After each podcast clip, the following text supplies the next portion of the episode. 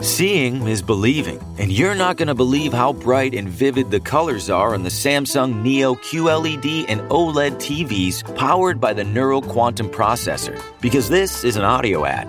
Unless you can see it, which means you already have one. Nice. Samsung. More wow than ever. Judy was boring. Hello. Then Judy discovered Chumba Casino dot com. It's my little escape. Now Judy's the life of the party. Oh, baby, mama's bringing home the bacon. Whoa, take it easy, Judy. The Chumba life is for everybody. So go to Chumba Casino dot com and play over one hundred casino-style games. Join today and play for free for your chance to redeem some serious prizes. Chumba Casino dot com. No purchase necessary. Void where prohibited by law. eighteen plus terms and conditions apply. See website for details.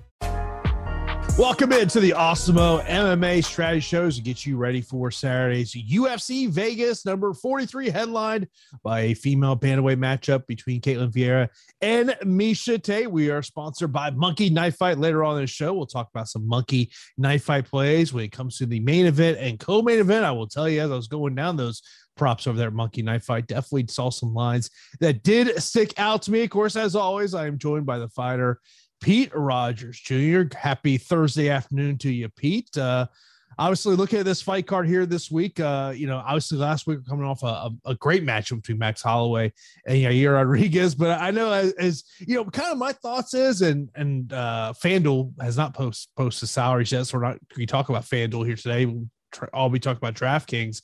Uh, I was there was some odd salaries, I would say, in comparison to what the betting odds are. Yeah, I, I think that whoever's creating salaries was sipping on something. I don't know. It's just a little weird. Uh, they, they don't really relate to uh, some of the betting odds that that you will definitely bring up. Um, some just it's just a weird card in general, right? Like sometimes you get a good feeling about a card. We've been spoiled back to back amazing fight cards, and now we're kind of just tossed a mediocre card at best. And uh, I don't know. We'll, we'll have to pick some spots and find some leverage on you know on the field. But uh, as always, it's a fight week, and I am excited to break it down regardless.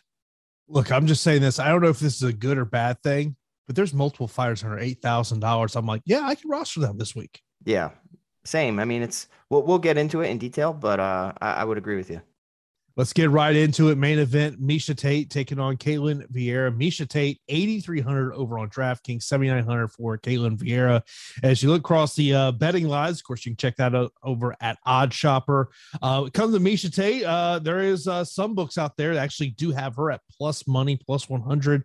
Uh, everywhere else, you're pretty much somewhere between minus one oh five, minus one ten on her. So being pretty much is, you know, she's a slight quote unquote underdog in this one, you know, kind of a pick 'em type fight. And, you know, when I was looking at this matchup, Pete, the one thing that really stuck out to me about Ketlen Vieira, because when I'm thinking about Miesha Tate's path to victory, I'm thinking about her being able to use her wrestling in this matchup. And when you look at Ketlen Vieira's past couple opponents, she hasn't had to worry about that fighter attempting g- going to have potentially the takedown game that Miesha Tate will have in this one.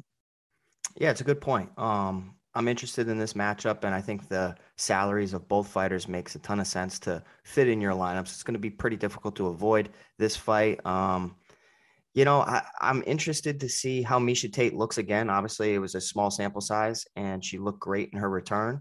I just don't know if that's going to be the constant moving forward. It could have been just one amazing performance.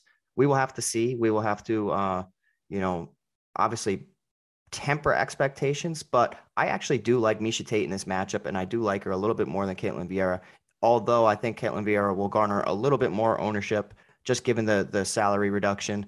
Um, it's a close fight, but for Ketlen Vieira, I think that she she relies on getting top position a lot and blanketing her opponents, which I think a, a fighter in Miesha Tate can somewhat nullify. Get on top, reverse position, incorporate takedowns of her own. Definitely has the The, the higher finishing potential of the two, in my opinion. I think that her boxing looked ever improved. I think that her ground and pound is vicious when she incorporates it. She has some sneaky jiu-jitsu, but I, I think if this ends up on the mat, you would look to Miesha Tate to incorporate more ground and pound in an attempt to get her out of there. So, yeah, I, I like Miesha Tate in this matchup slightly more than the field, I would say, but it, it's going to be a nice value for your lineups either way. Aiden brings up a great point in the chat. It's a point that I wanted to bring up. You know, this is a five round fight, and, you know, and obviously Um, I, I do think that because of salary, I think this is a fight we have to look at getting to. Uh, you know, I'm not saying I'm trying to go one hundred percent on this fight, but this is a fight that I'm targeting. I want to get to because of salary and five rounds. But a concern I do have about Ketlen Vieira is what does that gas tank look like in the fourth and fifth round? Because we've seen her get into the third round, and you can see how much she's slowing down. Yeah, I mean, I, I don't think Ketlen Vieira will look good, honestly. I, I don't. I think that she has um, a a tiny path to, to getting this done. And uh, I do think that Miesha Tate, obviously, championship level experience, um, looks extremely motivated. I actually could, you can make an argument that she looked career best in her in her past performance. And uh, yeah, Miesha Tate's going to be a smash spot for me this week, although I will somewhat temper expect, expectations. It'll just have to depend on the the size of the slate or whether or not you're in a single entry or, uh, you know, a, a, a large field tournament. But uh, I, I like Miesha Tate at eighty-three hundred.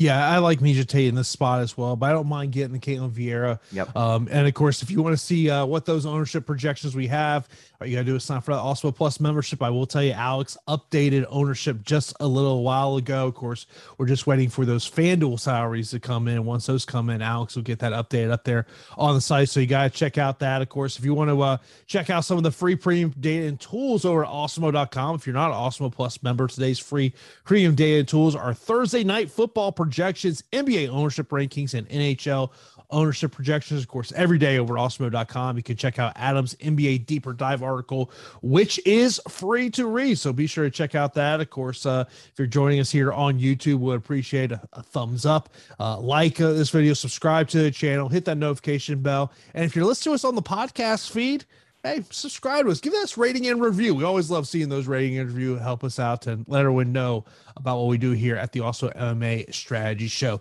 Next up, Pete, we got a matchup uh, against Michael Chiesa and Sean Brady. Sean Brady, eighty-nine hundred, seventy-three hundred for Michael Chiesa. Uh, Sean Brady, a minus one seventy betting favorite in this one.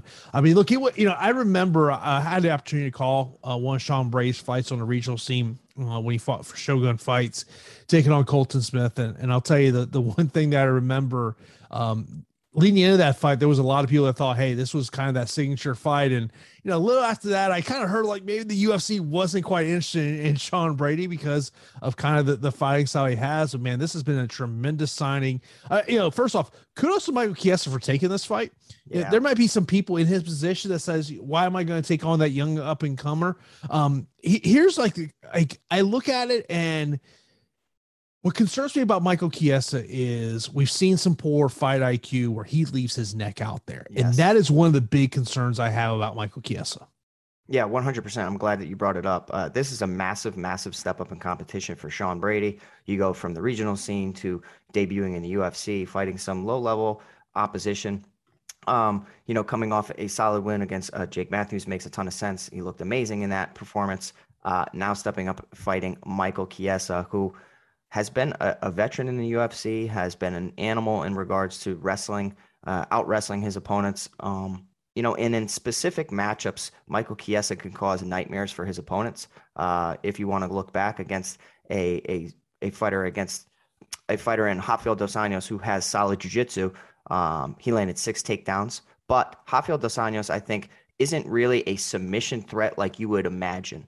Uh, a Sean Brady is a submission threat, where if Michael Chiesa gets a little lackadaisical in some of the transition periods throughout the fight, I do worry because Chiesa has um, a susceptibility of leaving that neck out there, getting caught in chokes. And when he gets caught in chokes, you saw it against Vicente Luque, you saw it against uh, Sergio Pettis, uh, Kevin Lee. So anybody that can threaten the neck is always live to beating Michael Chiesa despite his overwhelming, you know, grappling and wrestling. If he gets behind you and gets your back, he can definitely win rounds, solidify rounds. It's just a, a matter of pace, pressure, and not and limiting mistakes. And I don't like him here in this matchup, to be honest, because Sean Brady is fantastic at, at capturing the neck. Uh, we have seen that. He's actually fallen into some submission finishes and primarily was not known as a finisher on the regional scene uh, over Christian Aguilera and Matthews back-to-back submission wins. I could see a scenario here where Michael Chiesa gets a little lazy and Brady ends up capitalizing on that mistake. Uh, but if you want to talk about value, pound for pound value, Michael Chiesa is one of the best on the slate, given his upside.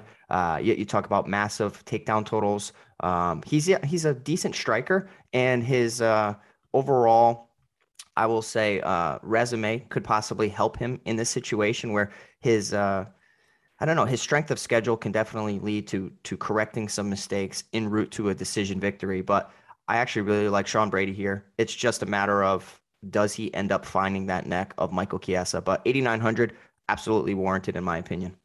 Let me ask you if you're going to be surprised by the stats I'm about to give you. And this comes from courtesy at Numbers M M A on Twitter. Great Twitter uh, follow account. Highest takedown action in U F C welterweight division, minimum twenty attempts. If I told you Michael Chiesa is number one at seventy-six point nine percent, you would say? I'd probably say that, yeah, he, he probably leads the charts. He is number one, G S P number two at seventy-three point seven. Yeah. Number three, Robbie Lawler. Interesting. that, that's the one that kind of sticks out to you. Highest control rate, U F C welterweight division history. Michael Chiesa is the only fighter in the top five that's still an active U F C fighter. Yeah, it makes sense. And he, yeah. and he is number one at sixty-six percent.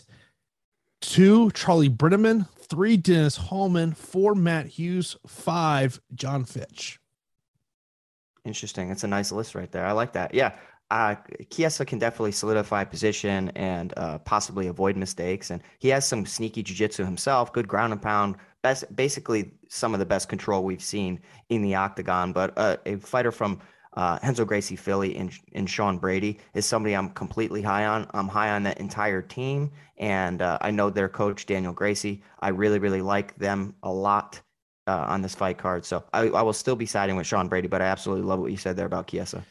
Yeah. You know, Aiden mentioned about Felder saying that, that Brady has the best guillotine he's ever seen. Um, Sean Brady and Paul Felder, longtime training partners there uh, in, in Philadelphia there. Uh, you know, uh, you know, Aiden, I don't know if I would agree with you saying that you need the winner of this fight. Um, I, look, if Chiesa goes out and wins, I, I no question because of the pricing. At eighty-nine hundred, Sean Brady. If you tell me this thing goes fifteen minutes, I wouldn't be surprised. I don't know if I would put this in that, hey, you got it, especially if Sean Brady ultimately ends up winning, because there's some nine thousand options out there that I, I think, you know, potentially have a really high ceiling. I might agree with Aiden, honestly. I, I, I like this matchup. I like the volatility of it because of Chiesa's mistakes inside the octagon. Uh, Brady's got powerful striking. He has good pressure, good submission attacks. Uh, either way, you, you're either going to get Chiesa possibly riding out Brady for fifteen minutes or Brady possibly capitalizing. Uh, th- this is kind of like, it's not at the top of my list, but it's it's approaching it. Of course, this is the Awesemo M M A Strategy Show. We are breaking down U F C Vegas number forty-three. We are going to be back in a couple of minutes while we get some things uh, corrected here on the back end. So we'll be back here in a couple of minutes. We are back here on the Awesemo M M A Strategy Shows. We are breaking down U F C Vegas number forty-three. We've already gone through the main event and co-main event. Before we continue on, do want to let you know about a promo we got going on over at awesemo dot com for the start of the college basketball season. Yes, college basketball is here, and we got our college basketball D F S projections that you can check out and get your first week for only five dollars when you use the promo code Coach K, all caps, one word. That's Coach K for your first week of Awesemo Plus college basketball for only five dollars. This offer is valid through Saturday, November the twentieth. Yeah, that's two days away. So if you want to get in on the action there, be sure to use that promo code Coach K to get our college basketball D F S package for only five dollars. Pete, let's move on to the next fight. We got Honey Yaya and Kung Ho Kang. This is a fight that was supposed to uh, take place. I want to say it was back in uh, July. Honey Yaya ended up getting uh, coming down with COVID. I want to say it was on fight day. Uh, they tested positive for here. This is your eight thousand, eighty-two hundred matchup. Um, you know, Kang being the eighty-two hundred side of this one. I don't know how much I really love this one in terms of D F S, Pete, because I just kind of feel like this is a, a matchup destined to go to decision. And for whatever reason, Kung Ho Kang is a guy that finds himself in split decisions. Yeah, for sure. And it's very difficult to get either one of these guys out of there. And Honey Yaya is a guy that can definitely win rounds based on unbelievable jiu-jitsu, solid takedowns for being a jiu-jitsu artist. But if you go back and you look at his losses, he doesn't lose via finish too much. I mean, uh, losing to Joseph Benavidez back in the W E C, that's nothing to really hang your head at. But outside of that, he's he's losing close decisions as well, unanimous decisions, split decisions. Um, you know, the the majority decision draw to Enrique Barzola is something that I think can pose some uh, some in- intrigue here for uh, the the lesser priced Honey Yaya in this matchup, because I do think that Kung Ho Kang is talented. He's very good, but I, I had high hopes for Enrique Barzola, and uh, Kung Ho Kang is is not the same type, but I can take something away from that matchup where uh, Kung Ho Kang usually likes to incorporate wrestling into his attacks as well, gets good top control. Um, this is a fight that I would agree with you that is extremely weird. I will be siding with Kung Ho Kang. I think that his uh, his takedown defense could actually stifle the the game of Honey Yaya, where lots of sprawl and brawl, lots of avoiding bad positions by maintaining top control, uh, trying to avoid any really grappling sequences against Honey Yaya, who doesn't have the best technical striking at all. We'll start, we'll keep his hands low. We'll walk into shots. We'll desperately shoot takedown attempts. If this was a, on FanDuel and their old scoring system, I would probably be boosting up Kung Ho Kang, because I think that he could actually defend some takedowns here. Plenty mm-hmm. of them, to be, to be honest. So eighty-two hundred Kung Ho Kang is my lean. Don't really like this fight. Uh, but obviously the salary range always poses problems for, uh, you know, for all of us. And uh, I definitely think it makes its way into the optimal more likely than not. But this week, I'm just going to be kind of level with the field or a little bit underweight to it inside of, uh, you know, favoring uh, Kyung Ho Kang in the matchup. Yeah, I mean, I think one of the things of, you know, you, you just don't want to put yourself in a jiu-jitsu type matchup with right. Honey Yaya. I mean, this is a guy that obviously, you know, that's where he's going to have success. I mean, look, you can go right up, up and down his record. You're going to see, you know, majority of his wins are by submission. But for some reason, I just, this fight feels like a fifteen-minute fight to me. Um, I, I do prefer Kung Ho Kang in the fight, but I just don't know if in a fifteen-minute fight whether this is a, a fight I really need to prioritize. Yeah, it makes sense. It's it's not on, it's not high on my priority scale. But uh, if I had to lean towards somebody with the better striking, I would say Kung Ho Kang, and, you know, getting good good top position, and he has good solid, you know, wrestling defense. You can definitely walk into some some ground and pound situations that, you know, a couple shots can definitely turn the tide of a fight and possibly work, make your way into a, a, a stoppage. But I agree with you, a fifteen-minute decision, more likely than not. Next up, we've got a female one twenty-five pound matchup. We've got Joanne Wood taking on Thalia Santos. JoJo here, the massive underdog, seven thousand dollars price tag over on DraftKings, ninety-two hundred dollars for Thalia Santos. What is your take, Pete? It's an interesting one. Obviously, it's a step up in competition for uh, Thalia Santos. Uh, she gets good takedowns. She has solid striking as well. She'll probably not have the speed advantage in this matchup. I think that Joanne Calderwood or Joanne Wood uh, has the better, you know, the, the faster hands, the faster striking, um, has some tricky kicks sometimes, some good clinching strike, uh, clinch striking. Uh, I think that Joanne uh, Wood could actually get taken down in this matchup, and that's where Thalia Santos really shines. The top position, the control time, uh, riding out a decision makes a ton of sense. Uh, I think that it's going to be business as usual for Thalia Santos. Obviously, uh, Joanne Wood does have some sneaky jiu-jitsu off of her back, but Thalia Santos is well-schooled and well-versed for that. Obviously, we were worried about that against Roxanne Modafferi, Jillian Robertson, just avoiding dangerous, dangerous positions. And uh, I'm going to include Joanne Wood in some of my some of my lineups, given her experience um, and and also her possibility of of finding, you know, an armbar from guard. Uh, if she does that, she has done it in the past. She could have ninety plus fantasy points at a very, very cheap salary of seven thousand. Obviously, women's M M A, completely volatile. And week to week, we see underdogs cash in spots like this. I do think that Thalia Santos is priced up a little too much for my liking. I'll get to her plenty, but uh, I would feel much more confident if she was like eighty-seven hundred or something like that. Yeah, I mean, the price point does definitely uh, scare me away from from Thalia Santos in, in this one. Uh, you know, for JoJo, she, she's been up and down the past two years, win, loss, win, loss, win, loss. Uh, I will say this. I, I'm interested to see if there's any interaction between JoJo and John Wood and Miesha Tate this week, because I don't know if you saw the Miesha Tate line about how uh, dating your coaches are generally, uh, generally problematic. and of course John Wood, the head coach of Joe. I'm, Joanne I mean, Wood. That's kind of like it's a blanket statement. It's it's completely different. Just because she was dating Caraway, like, come on now. Like, I don't know. It's it's different for everybody, and I, I think that Joanne Wood and and uh, John Wood could possibly have something. And he, I don't know. It, it depends on the situation. I, wow. That's just a Miesha Tate line. In the M M A gym business, there's a lot of relationships going oh, on inside happens. the gym. Of course. And fellow fighters, I mean, you what are you going to – Thiago Santos and Yana Kuniskaya, like, yeah. you know what I mean? Like, there's plenty of them. It's it's just natural. I mean, you, you find somebody who enjoys fighting and mm-hmm. combat martial arts. It's it's crazy. It's tough to get away from. Yeah, I remember I was talking um, to a, a fighter that trains out of Missouri, and, uh, you know, she had said, you know, states – uh you know fighter, and she's like, you know, we get home, we don't even really talk about it. We kind of yeah. just, you know, everything gets left at the gym. Yeah, exactly. I mean, it's who knows. I don't even I don't even know oh. how to respond to that. We'll move on to the next matchup here. We got Davey Grant taking on Adrian Yanez. Yanez ninety-one hundred, seventy-one hundred for Davey Grant. Uh, you know, Davey Grant, I mean, this is like a familiar role for him, coming in as a, a sizable underdog in this one. Adrian Yanez, I mean, look, the boxing is very crisp with him. Um, you know, I was thinking about this earlier this morning. Um, as I was driving to a meeting, and, and I was thinking about the last conversation I had with Adrian Yanez, and it was right after his fight against Randy Costa. And, you know, the whole talking point with him wasn't about getting the second round finish.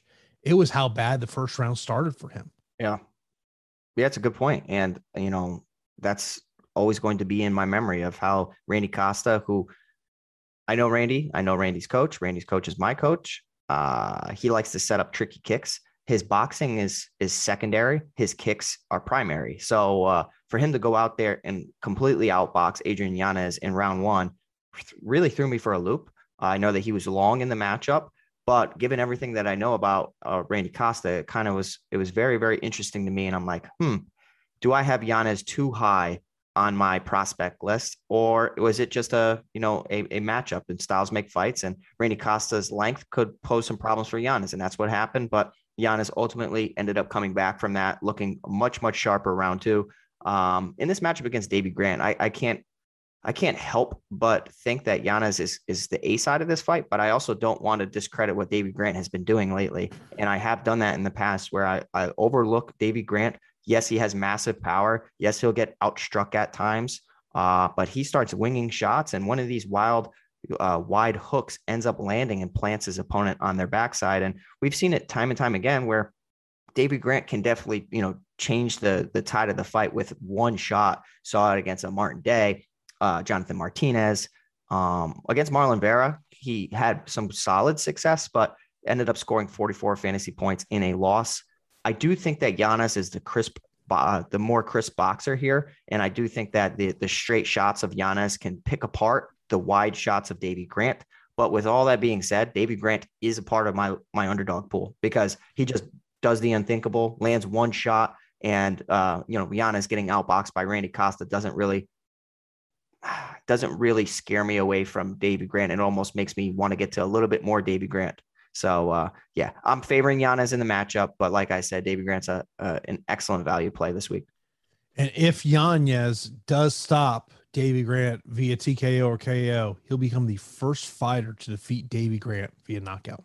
Yeah, and just because it hasn't happened doesn't mean it's not possible. People like to only believe in things that they have seen. And uh, that's kind of where um, you could have some leverage on the field by, all right, we're going to predict that Yanez is going to get a knockout finish, a first round or something like that. And everybody else is going to look at what has historically happened and uh, be a little, you know, hesitant on that. But, you know, just because it hasn't happened doesn't mean it won't.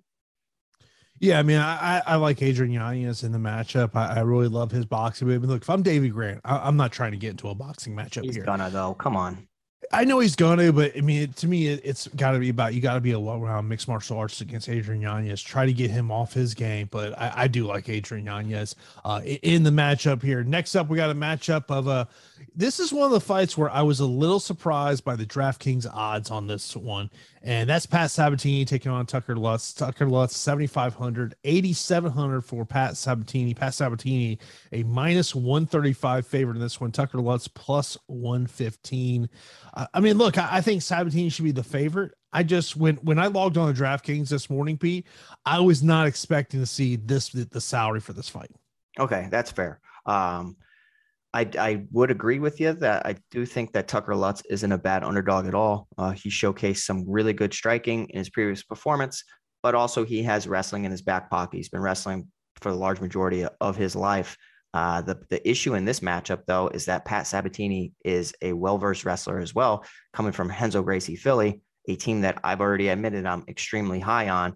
And Pat Sabatini has good striking. They'll probably be even on the feet. A little bit more power will reside in the Lutz corner.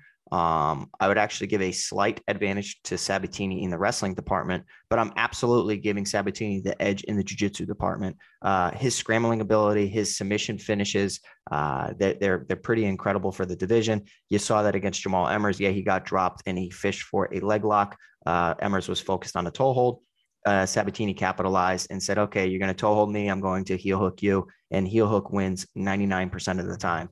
Uh, Sabatini's jiu-jitsu is what could be the difference maker here. Um, you know, debuting against uh, Tristan Connolly is a tough debut, even though it doesn't seem like it is on paper. Connolly is a, is a well-schooled, you know, wrestler and, and grappler. Um, Sabatini is a guy that is training with Sean Brady, training with everybody from Renzo Gracie, Philly. And I do think that he will end up walking away victorious in this matchup. But Tucker Lutz has power to to definitely expose a, a chin issue of Sabatini, where you did see um, Sabatini kind of got dropped against uh, Jamal Emmers. Um, I, I think that Emmers intended it to be, you know, a, a body shot or possibly just an uppercut in general. And Sabatini walked right into it, was planted on his backside and had to scramble. But uh, this is a fight that I feel is sneaky, and I'll be prioritizing this fight. I feel like you need the winner of this one. Uh, one way or another. The price tag of Sabatini is a little rich, but I'm going to get there. Yeah, the price tag is kind of concerning to me. Uh, when you look at the over two and a half, two and a half rounds, minus one seventy-five, I do think this is a fight that um, I, I would say I feel more likely that's going to go fifteen minutes as opposed to a stoppage. But I think if a stoppage comes, I don't think it's early, Pete. I think it's late. I think yeah, if I, it comes, I, I think it's a, it's like a third round type stoppage. I, I just don't see either one of these guys just getting off to a, you know, a rolling start in the first round and, and we see a stoppage, like say in the fourth minute of the first round. I really think that if it's stoppage, third round's when it comes. Yeah, I would agree. I, I view it as a very competitive fight. Um, and, and it'll probably come down to cardio and uh, who can push past the fatigue and who can deal with the adversity a little bit better. And I think it's going to be a dogfight in certain situations, but I still think Pat Sabatini will walk away victorious. Judy was boring. Hello. Then Judy discovered Chumba Casino dot com. It's my little escape. Now Judy's the life of the party. Oh, baby, mama's bringing home the bacon. Whoa, take it easy, Judy. The Chumba life is for everybody. So go to Chumba Casino dot com and play over one hundred casino-style games. Join today and play for free for your chance to redeem some serious prizes. Chumba Casino dot com. No purchase necessary. Void where prohibited by law. eighteen plus terms and conditions apply. See website for details. Okay, round two. Name something that's not boring. A laundry? Ooh, a book club. Computer solitaire, huh? Ah, oh, sorry. We were looking for Chumba Casino. That's right. Chumba Casino dot com has over one hundred casino-style games. Join today and play for free for your chance to redeem some serious prizes. Chumba Casino dot com. No purchase necessary. Void where prohibited by law. eighteen plus terms and conditions apply. See website for details. And of course, this is the Also M M A Strategy Show. We are sponsored by Monkey Knife Fight. They've got their player prop contest over there. We use the promo code Awesemo. They'll give you an uh, first match, instant first match deposit up to one hundred dollars. Once again, that's promo code Awesemo to get a first match bonus of up to one hundred dollars. All you got to do is head over to monkey knife fight dot com to get started, of course. And one of the great tools that you can use is also player prop tool that we have over awesemo dot com that are absolutely amazing. You got to check out what we have over there at awesemo dot com. Uh, looking at the main event, co-main event here, Pete, in terms of total strikes, main event, Ketlen Vieira, one twenty-eight and a half. Miesha Tate, ninety-six and a half. Um, you know, I think the Vieira number is really high just because I because I like Miesha Tate in the matchup. So that Way is a less high. situation on me. The Miesha Tate ninety-six and a half, I might say less. That's way too high on uh, Ketlen Vieira. Way, way too high.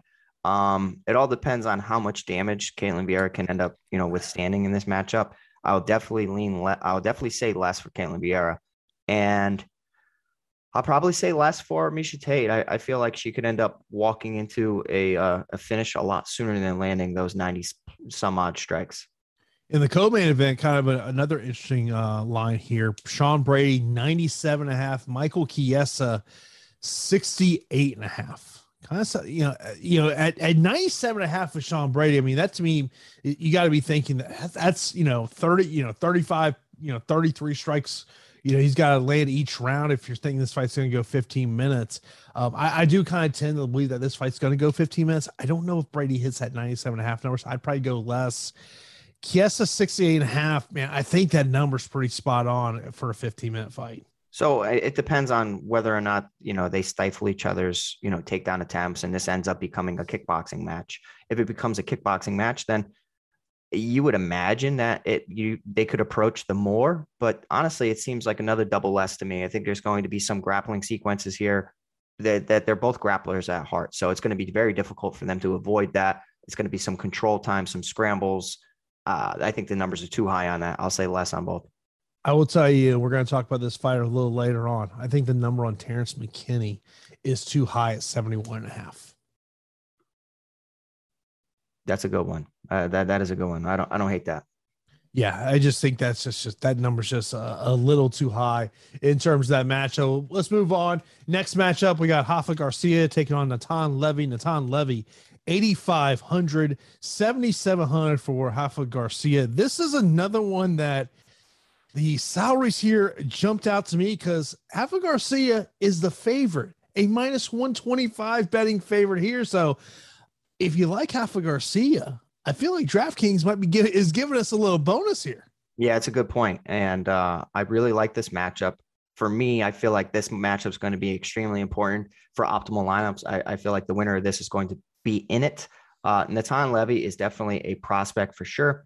And, uh, You know, he he looks incredible coming out of Syndicate M M A. He has some sneaky wrestling, but relies on some good chokes to defend some some wrestlers. Um, also has some pretty, pretty good striking, big explosive hands, some tricky, tricky kicks, which can definitely pose some fighters problems. I think they could have given him a much easier debut, though, if you want me to be honest. I, I don't think this is a, a, a cupcake matchup at all. I think that Hafa Garcia is someone who, in my opinion, impressed me in his in his octagon debut against uh, Nasrat Hakparast, and then uh, looked good in subsequences against Chris Gr- uh, Gruetzemacher.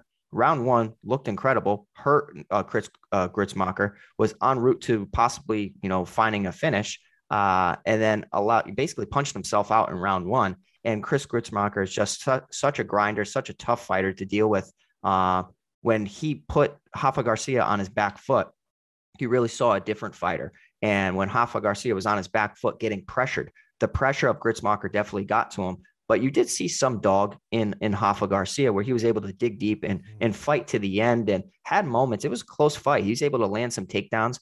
And uh, what I've seen from Natan Levy, he's an amazing prospect. I like him a lot. Uh, he has been taken down and put on his back several times. I've also seen, you know, that's in the regional scene. I also have seen him uh, get taken down, get rocked.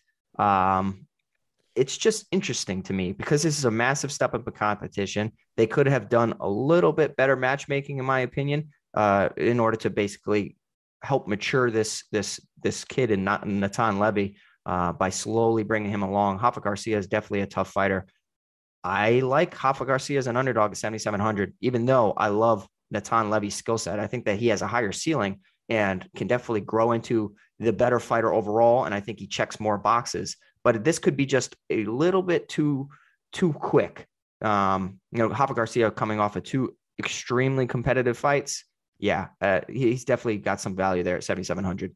Yeah, I mean, I think for Natan Levy, it's a guy that I, I've interviewed a couple times. You know, when I think his name, I think his submission. And you talk about uh, it's the Ben Lugo fight in L F A, yes, where, I mean, he got, I mean, rocked. I mean, it was kind of amazing that he was able to survive. That's why it ultimately ended up being uh, a majority decision win for him. But that was a fight that you put that one on film, I can see where people are going to go, oh, man, I might have some concerns about Natan Levy. But to me, is if I'm Hafa Garcia, it's about not a making this a jiu-jitsu fight, make it uh, a stand-up affair.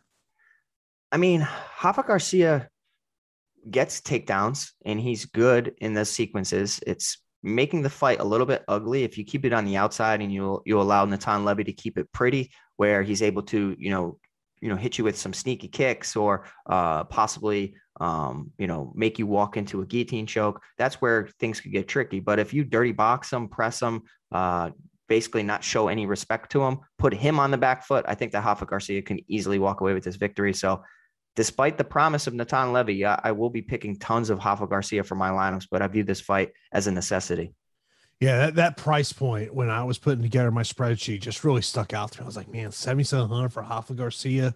You know, it's just, and I feel like, and there's several fighters on this card where I just feel like the, the way DraftKings has salaried this one.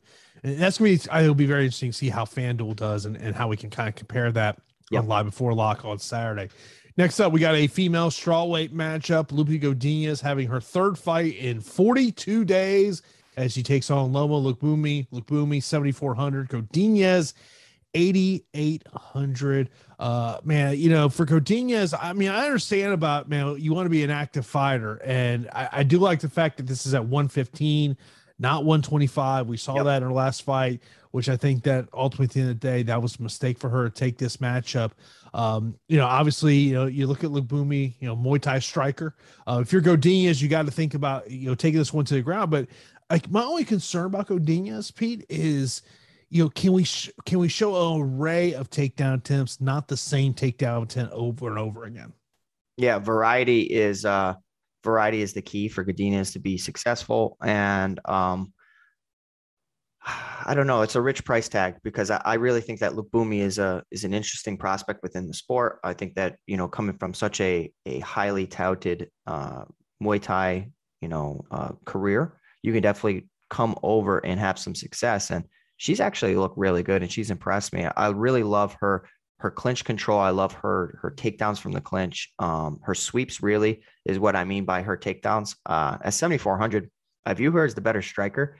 I think that, you know, Godinez definitely offers some takedown upside because you're fighting a traditional striker who could end up struggling, but Lookboonmee has the right people around her. Tiger Muay Thai has definitely helped her round out into a, I'm not a well-rounded mixed martial artist, but an ever-improving mixed martial artist. And, you know, Godinez trying to be a company woman makes a, a ton of sense. Obviously, this fight being at this weight definitely helps her promise uh, for walking away victorious. But I have to say that Lookboonmee is probably the underdog I'll be most exposed to, even though I don't really like the matchup to, to end inside the distance. It's just the value piece, right? She's valuable at seventy-four hundred. Yeah. She could definitely steal a decision. And her striking one of these days will end up getting her a finish because her Muay Thai is excellent. Her knees in the clinch are phenomenal. Her elbows, just everything, everything in general. She could put on a striking clinic, and every every time that you can locate a value piece with with such, you know, exceptional striking, they're going to find a finish one day or another. But this is women's M M A, tends to go the distance. I can see why people would be hesitant about this, but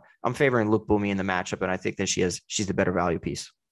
Next up, we have got Terrence McKinney taking on Fares Ziam. McKinney, eighty-four hundred. Ziam, seventy-eight hundred. Uh, you know, obviously, we, we saw what, what Terrence McKinney did in, in his U F C debut, you know, seven-second knockout win against Matt Favola. I mean, look, the, you know, the only concern, I, you know, and I mean, look, this is it's a close fight. I mean, there's there's a reason that essentially, you know, it's a pick-em fight when you're looking at the betting odds here is, you know, if I'm in, in the Ziam corner, I got to have that question is, what does Terrence McKinney look like in the second and third round? He yeah. does have that wrestling background. So, you know, it's not something where I think it's a huge concern, but it still is a question mark of in, in an M M A matchup, what does he look like in the second and third round? Yeah, it's a, it's a valid point. I think that Fares Ziam is very interesting as an underdog here. I think that Terrence McKinney is going to garner some ownership because he looked absolutely incredible and came through for me uh, against Matt Frivola with a very quick finish. Um, obviously, he has some wrestling skills, and, you know, being a a solid wrestler basically his whole life, that's good. Um, but he has been finished in the past, and I do think that he's fighting a fighter who has faced plenty of people that want to take him down. Fares Ziam has some exceptional striking, and uh, if you look at his U F C resume, uh, debuting against Don Madge and then Jamie Malarkey and then Vendramini, he's had to defend takedowns at a high clip, but he's also been taken down, which I get it. There's there's definitely some uh, some potential with this matchup, and this is another fight that I view you need to have the winner of this one. Terrence McKinney, Fares Ziam, I don't see how this isn't a part of the optimal lineup. Uh, McKinney has walked into some finish losses, and I think a guy in Ziam could definitely expose that, hurt him on the feet, possibly get him out of there, possibly finish him with a with a nice guillotine choke. He has a sneaky one. Uh, th- there's a, something I want to note about Fares Ziam is that he is training at Sanford M M A, and anybody training at Sanford M M A, you know that room is filled with exceptional wrestlers and high high caliber strikers. So uh, I'll tell you, Ziam spending the past month and a half, two months down at Sanford can only help him going forward. And uh, yeah, I think that he's more tested and obviously passes the eye test because it's so such a small sample size for McKinney, right? Yeah, he looked good in such a short amount of time, but I do know that he has some technical deficiencies. Uh, I think the winner of this one gets one hundred points easy. Uh, I will be slightly favoring the underdog in Fares Ziam, which I'm not sure everybody's going to be on that train with me. I think a lot of people see that one hundred twenty-six point debut from Terrence McKinney. They want to get behind that again. Uh, I have no problem with it. I'm going to get to plenty of Terrence McKinney, but I like Fares Ziam quite a bit. Yeah, I mean, I think when you talk about Terrence McKinney and we talk about those twenty-five bonus points for a, a finish inside sixty seconds, he's a guy that you have to be looking out for. Um, this is a guy who's gonna he's gonna attack quick. I mean, that that's yeah. just that's his M O. When you look at his regional tape, this guy does not waste any time. So that's kind of kind of a thought you got to think about it if you do want to put McKinney in your lineup. Next up, we got a flyweight matchup. You got Durden taking on Iori. Uh, Durden eighty-six hundred, seventy-six hundred for Iori. Is this a must roster fight? Because I got a feeling this thing's over within ten minutes. It's a weird one to me because uh, Cody Durden, I think, has uh, some pretty solid wrestling to definitely expose certain matchups. And against a, a Richie Lang, I think, is a, a matchup where he's going to need to wrestle because a Richie Lang is definitely um, a very, very explosive guy who will will throw caution to the wind and try to finish you. I do think that he has made plenty of mistakes throughout his career, and facing a a an American wrestler is something that I think is a, a kryptonite to a lot of fighters from, you know, from China, from certain parts of the world. I do think a, a fighter in Co- Cody Durden could end up having a career best performance in the U F C, priced at eighty-six hundred. I think that he has the takedown city approach where he's going to he's going to need to close that distance and test the wrestling of Richie Lang. Obviously, it's going to be tough sledding. I think Durden comes from a solid camp in A T T Atlanta. Uh, you know, that, that room is actually pretty good. It's a beautiful gym. If you've never seen their gym, go on their Instagram. It's absolutely gorgeous. But uh, Durden's got some some high caliber training partners there. Um, I, I favor Durden in the matchup, but I exactly agree with what you're saying that this feels like another G P P fight for me, but I'll be siding with Cody Durden. I think the American wrestler gets it done. Yeah, A T T Atlanta is pretty much A T T Lima country. Yeah, one hundred percent. It's about the, it's about the best way to put it in terms of, of that one.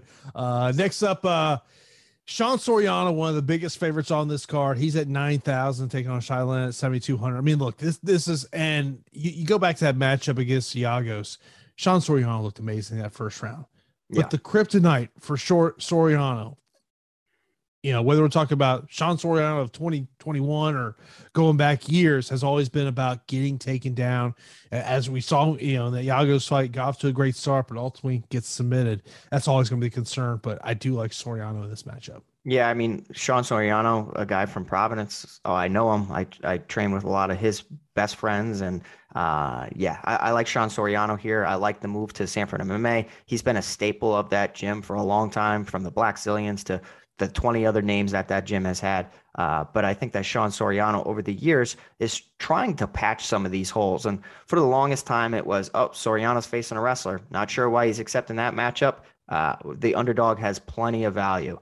Um, there's going to be a time where Soriano is able to stifle wrestlers and, and able to showcase his striking. Whenever he's able to do that, you do see the potential. His striking's excellent.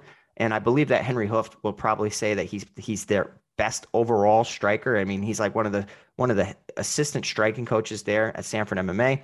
Um, his kryptonite, like you mentioned, has always been his wrestling, but it's not the wrestling so much because he's able to scramble back to his feet, get to his feet. It's the the jiu-jitsu skills where he can get submitted. And I don't know if uh, Nurdan Bieck is is a guy that I want to, you know, rely on to get a submission finish over over Sean Soriano. Yes, he's a very, very, very good wrestler himself, uh, you know, highly accredited wrestler. But I think you need more than just a good wrestler to beat Sean Soriano at this point. Christos Giagos, amazing wrestler, but has submission skills to back it up. So that's why that was a, a very, very weird fight. Um, yeah, I, I'm going to say that Sean Soriano is going to go in here and get it done against uh, Nurdan Bieck.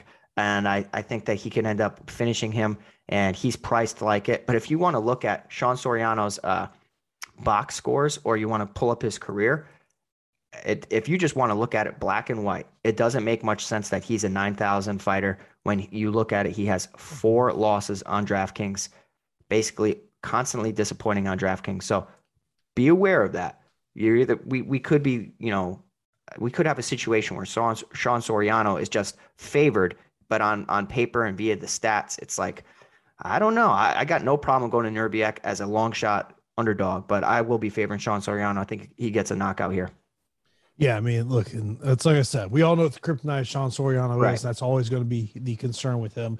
Of course, uh, one of the things that uh, Pete and I love to see once the fights are over are those screenshots of those winning lineups, and you want to be rocking that Awesemo avatar on your D F S profile. You can go over to awesemo.com slash avatar, and when you place in the top three of a contest with over five thousand contestants, tweet your wins to at Awesemo H O F. You'll win a free month of Awesemo Plus Platinum, only one free month can be awarded to a user per calendar year. Congratulations to Jordan Lockhart, taking down one hundred K over there on DraftKings. As he notes, only had three entries. Kudos to you, bro. Nice, nice job there taking that one down. Also, uh, kudos there to Pickens taking the one down there in the N B A. Billy also taking a third place over there in an N B A contest over there on DraftKings. Sean taking the split there over in N F L, and also uh, T O. Deck taking it down uh, with N F L. So kudos to all those winners over there. I love to see those screenshots there uh, when it comes to Saturday's U F C. By the way, three o'clock start time on Saturday for U F C Vegas forty-three. Uh, Pete and I will be here two p.m. Eastern time on Saturday for Live Before Lock. So be sure to check us out on Saturday for Live Before Lock. One more matchup to talk about here, and that is Pinheiro taking on Hughes. Pinheiro ninety-three hundred, Hughes sixty-nine hundred. And I'm just going to let the listening audience know, I already know what Pete's going to say, so I'm just going to sit back, Pete, and sell me. Okay, all I'm going to say is that ninety-three hundred for Luana Pinheiro is just way too crazy. Um, why is she priced so high? Yeah, she she looked, she got a ton of takedowns against Rana Marcos. Okay, Rana Marcos does not have the best defensive wrestling, uh, but ultimately it wasn't really a, a first round finish. It was a D Q win. So, so her score is absolutely ballooned, and I do think that she has some susceptibility to to gassing out. Now, uh, obviously this this box score is going to increase Luana Pinheiro's uh, ownership. And I definitely think that she has some skills. She's a judo black belt, Brazilian jiu-jitsu brown belt, ec- extremely skilled, uh, aggressive combinations on the feet. But I feel like she fights like it's a round one fight, which can be good. So so take that into consideration. Outside of round one, I don't think that she's relatively tested. And a fighter in Sam Hughes, who has some, I'll say, uh, a better strength of schedule on the regional scene, and uh, a, a fighter that is a grinder. And grinders can always break styles. And a grinder in Sam Hughes, you look at her, she's five and three. Okay, but let's go back to her amateur background as well. Uh, she has a draw against Lupi Godinez. Obviously, that is four years ago, a loss to Lupi Godinez. And we know what Lupi Godinez has done recently. Um, she looked really good in her professional career against Vanessa Demopoulos, where she's able to, she has like slow motion punches. And I think her punches are so slow that they throw fighters off. Um, mm-hmm. you know, and, and it's, she's accurate though. And all I'm saying is that this price is just absolutely wrong. Uh, I don't think that Sam Hughes is the most skilled fighter, but I feel like sixty-nine hundred to ninety-three hundred. This isn't Amanda Nunes. This is, Luana Pinheiro, small sample size. Mm-hmm. Uh, it's just too far off. I'm going to get to some long shot Sam Hughes just in hopes that she can weather the early storm, test that cardio of Pinheiro. Uh, Sam Hughes is actually really good uh, in the in the grappling, well, in the wrestling uh, wrestling world in, in some situations, because her cardio doesn't abandon her, and she takes advantage of, you know, her opponents kind of like failing to keep up with the pace. And you did see that that Sam Hughes had some some success against Loma Lookboonmee. She's also had extremely tough competition, debuting against Tisha Torres. Okay, I know Tisha Torres isn't known for getting finishes, but Tisha Torres, you throw her in the regional scene right now, which is basically what they did to Sam Hughes, she's going to get a finish. It's just, it's just going to happen. She's going to just outclass them. Uh, fighting against Loma Lookboonmee and having some moments of success as that fight goes on definitely holds some weight for me. So all I'm saying is Sam Hughes needs to get a little bit more ownership than what I'm projecting that she will. Uh, I have no problem getting to her and sprinkling her. Sam Hughes wins by decision prop plus five fifty. It, um, yeah, I mean, that's what I'm saying. Like, that's not too crazy given how bad her salary is, right? Like, you would imagine Sam Hughes wouldn't be a decision to be like plus seven fifty to eight hundred of how DraftKings is projecting this. It's just uh, it's a it's a salary mistake, in my opinion, and it's only off a couple hundred dollars, but every couple hundred dollars makes people less enticed to, to roster her. Yeah, uh, I'm just saying, Pete, it's first fight of the night. no, no, just saying. no. Are you going to avoid it this week, or are you going to? Or are you going to play I, it? I don't want to. I don't want to get to a ninety-three hundred Pinheiro. That's okay. You agree with me on that. You know, I don't know if I want to get to a sixty-nine hundred Sam Hughes either. Yeah, I would rather get to someone like a, a Davey Grant as as an upset mm-hmm. play, a Michael Chiesa at seventy-three hundred um, before I want to get to Sam Hughes. Makes makes a ton of sense. I, I don't disagree with anything you just said there. Um, this is women's M M A. They're, for the most part, Uh, they tend to go longer than a lot of uh, men's M M A. Um, and Luana, outside of round one, relatively untested. That's all I'm saying. Let's get into our straight up five picks. We go before we get into some questions before we wrap it up here on this edition of the Awesemo M M A Strategy Show. Uh, I'll go my picks and I'll let Pete go second. Uh, we'll right. go. I'll go Tate, Brady, Kang, Santos, Yanez. Give me Tucker Lutz as an upset. Uh, Hafa Garcia, Godinez, McKinney.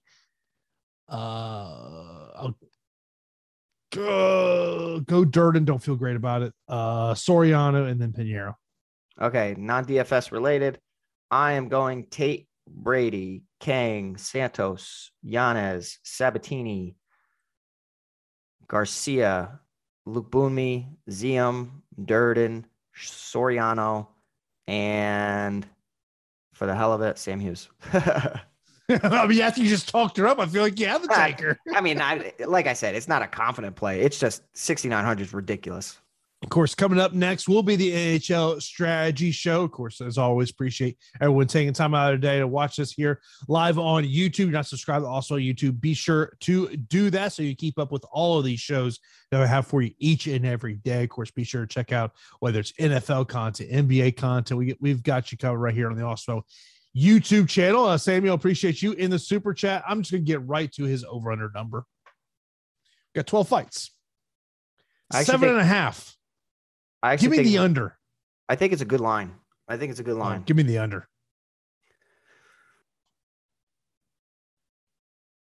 Yeah, I'm, I'm going to say under as well, but it's a good line. I think the number's a little high. Okay. Just saying. Just saying. Okay. I think the number's a little high. Okay. Uh, top two cash, G P P, underdogs. Uh, in terms of uh, top two cash for me, um, I would probably be looking at Yanez and Soriano in terms of cash. I feel I kind of feel pretty good about those two. Very, very, very tough week for cash, in my opinion. I'd probably say Santos and Yanez, but I don't know, man. I it's it looks volatile from head to toe. G top two for G P Ps. I'm looking at Miesha Tate and Terrence McKinney. Okay, I I retract what I say. I like Miesha Tate and cash too. That that's that's a good point. Um. I'll say Miesha Tate's awesome.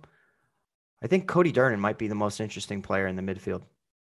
In terms of uh M V P champion type play, man, this it's, I, I don't think there's a one that, that truly sticks out. I mean, I think you gotta be looking at the main event just because a, it is five rounds. Um, mm-hmm. Miesha Tate could, could collect a lot of takedowns, a lot of control time. So I think she really sticks out to me. Um, and then kind of some other usual suspects uh, to talk about there that, that we've kind of already talked about. Soriano, McKinney, Brady, um, Yanez, Brady. Yeah.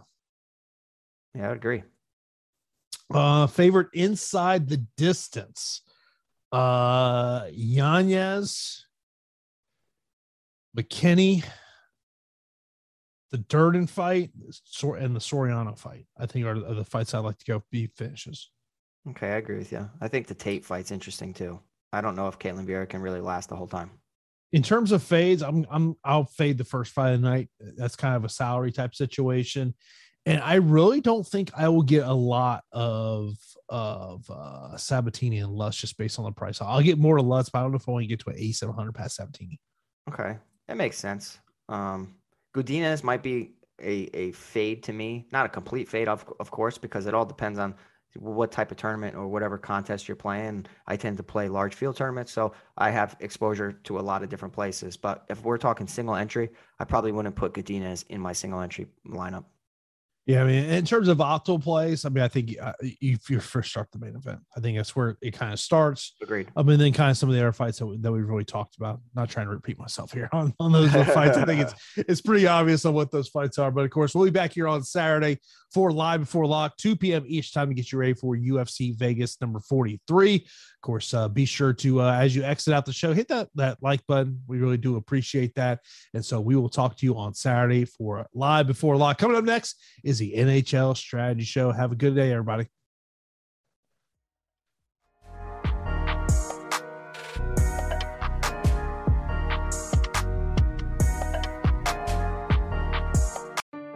Did you miss your deadline to renew your Medicaid coverage? You can still send your completed annual review form to Healthy Connections Medicaid. You may be assigned to another health plan, but you can ask to come back to First Choice within sixty days of renewed Medicaid eligibility. It's your family. It's your choice. First Choice is the right choice. Renew and choose us. Visit selecthealthofsc.com slash renew to learn more. Fargo, the new virtual assistant from Wells Fargo, makes banking faster and easier. Like this. Fargo, what's my checking account routing number? And this. Fargo, uh, turn off my debit card. And this. Fargo, what did I spend on groceries last month? And that's just the beginning. Do you, Fargo? You can. In the Wells Fargo mobile app. Learn more at wellsfargo.com slash get Fargo. Terms and conditions apply. Your mobile carrier's availability and message and data rates may apply. Wells Fargo Bank N A member F D I C.